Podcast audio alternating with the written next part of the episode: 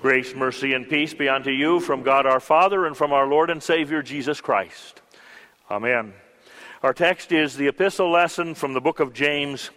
Blessed is the man who remains steadfast under trial, for when he has stood the test, he will receive the crown of life, which God has promised to those who love him. So far, our text. On this first Sunday in Lent as we begin once again our walk to the cross. We need to go back to the beginning, to where this journey truly started. And this journey started in the Garden of Eden. All the way back then, God created a beautiful world, a wonderful world. Put two perfect human beings in it. But you and I know that it didn't last very long. That something happened in that garden, something that changed the whole world, humanity, and everything else.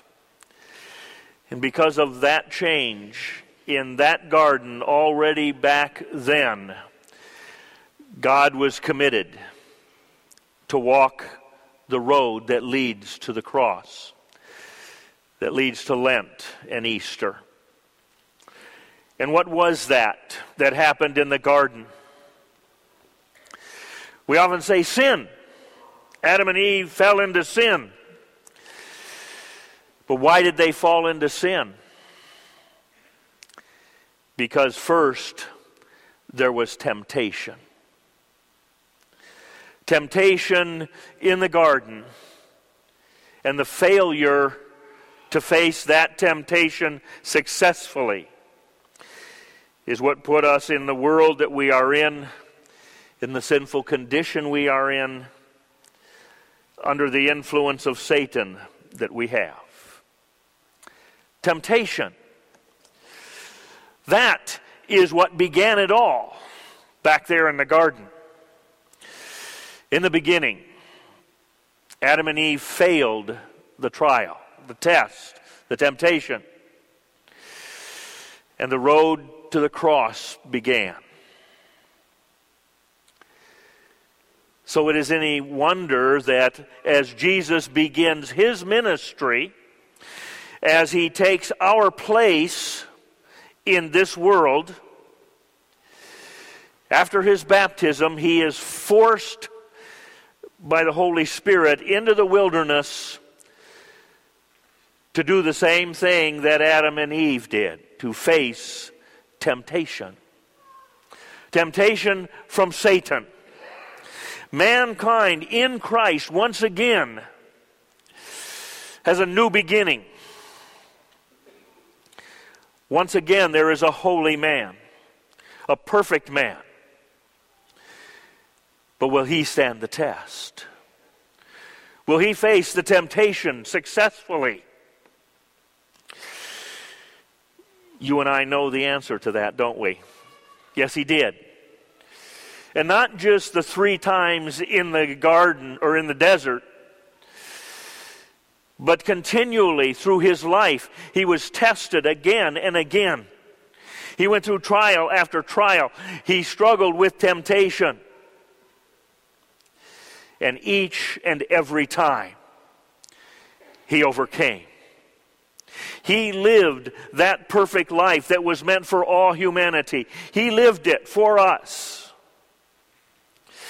And then the sin that comes out of that temptation, the failure, he gathered all of that sin to himself on the cross and he died to take it away. So that you and I now could have a new beginning, a new life in Christ. The road that began all the way back in the Garden of Eden at the first of creation traveled all the way to the cross and now continues for you and I. Only for you and I, it is victory. It is life, a new life. a new beginning. That's the message of Lent, isn't it? That's the joy of Easter, isn't it? That new beginning, that victory over temptation from the world, from flesh, and from the devil. That forgiveness that Christ gained for us. That's what Lent is all about. That's, what, that's why we celebrate it in Easter.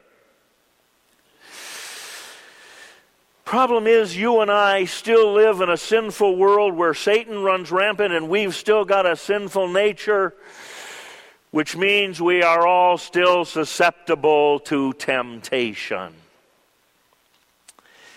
And if we're honest, right, we're more like Adam and Eve than we are like Jesus. We give in to the temptations. We fail the test and the trials. We struggle in this world. So, how do we face temptation? What has the Lord given us? What information, what strength do we have as we face that temptation in our lives? As I looked at the God, or the epistle lesson of James, I see three things that three pieces of advice, if you will, that he gives us. And those are the things, the blanks on your outline in your worship folder. The first piece of advice he gives is don't blame God.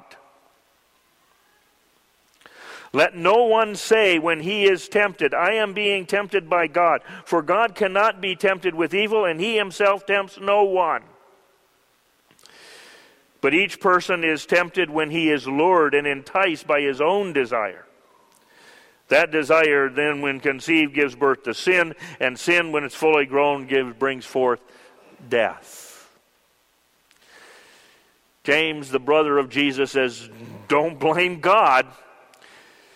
Could you just see Adam in the garden telling God, Well, if you hadn't put the dumb tree here, I would have been okay? You know? Blame God for his failure. He did in another way. Well, it was that woman that you gave me. Okay? We have a tendency to do that, don't we? Things go wrong in our life. We struggle with things. There are temptations that we fall to, and our first inclination is to blame somebody. And as often as not, we blame God. God, why did you allow this to happen in my life? God, why did you put that tree there in the first place? Caused all this to happen. No, God's tree of the good, of knowledge of good and evil was an important part of the garden. God had given everything to man. All of the food, everything. He had provided for every one of his needs. Put him in a place to take care of that garden. But he wanted man to be obedient, to know his place. God was God, man was a child of God obedient. That's what that tree of the knowledge of good and evil is all about. It's a tree of obedience. Obey me, God says. I'm the Father, you're the Son. One place, one tree. Let's show your obedience there. Don't eat. Do you love me enough to obey? We know how Adam and Eve answered it you and I, in every trial, in every temptation that we have, in every struggle that is there, are we obedient to God? Or do we go our own way? We need to realize, to confess before God our sin. It's not the temptation. It's not the trial. It's not the struggle. It's my desires. It's my decisions to walk away from God, to do it my way. Adam and Eve didn't have to eat of that tree, they chose to do so. You and I, in our lives, how many times do we not choose to do it our way? rather than God's. See the temptations and the sins that come from them for what they really are. Don't blame God. Instead, come to God and confess those sins. In Christ, they are forgiven. And He blesses. Second, don't be deceived.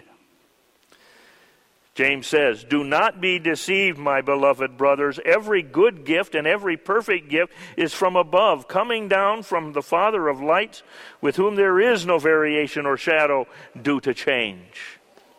Know that God gives good gifts. Don't be deceived. Don't think that God is an angry God who is just out there to punish you or to cause you all kinds of trouble. Don't be deceived. God is a God of love and care and blessing. And even in the midst of the trials, even in the midst of the struggles and the temptations that are there, God is there to bless you, not to do you harm. If you're ever to doubt the love of God, look at the cross. Look at the road that leads to that. Look at the Savior that He gave, the Son that He sacrificed so that you and I could be forgiven, so that you and I could have eternal life in heaven with Him, so that you and I could have the ultimate victory. I know that in your life there are times when you feel, I know it because I've been there too, when you feel that God is a long ways away. And you question, does he really love me? If he gives me this problem, or if he allows this to happen in my life, or if there is this temptation or struggle, is God really there? Does he really care? Do not be deceived even in the midst of those times, God is there. And God's good blessings are coming to you. Who do you think is giving you the strength to get through another day? Who do you think is providing for all of your needs? But that God. Even Jesus could cry on the cross, My God, my God, why have thou forsaken me? And in the next breath say, Into your hands I commend my spirit.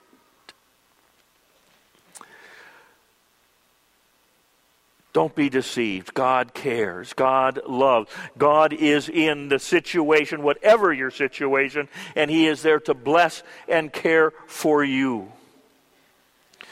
Don't turn your back on him. That's what Satan wants you to do in the temptations. He wants to drive you away from Jesus, away from God.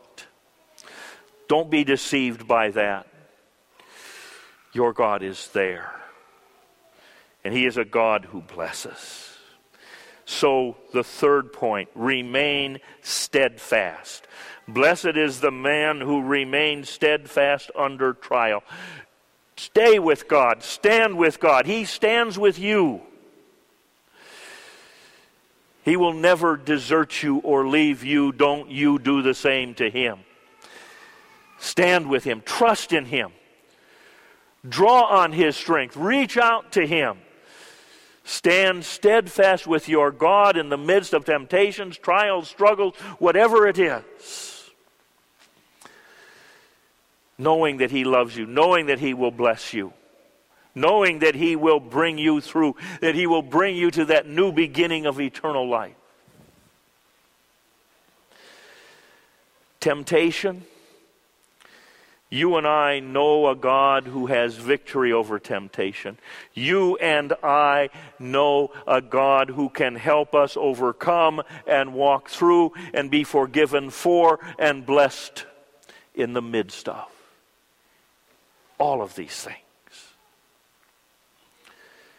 We no longer fear temptation. No wonder our Savior taught us to pray lead us not into temptation. Amen.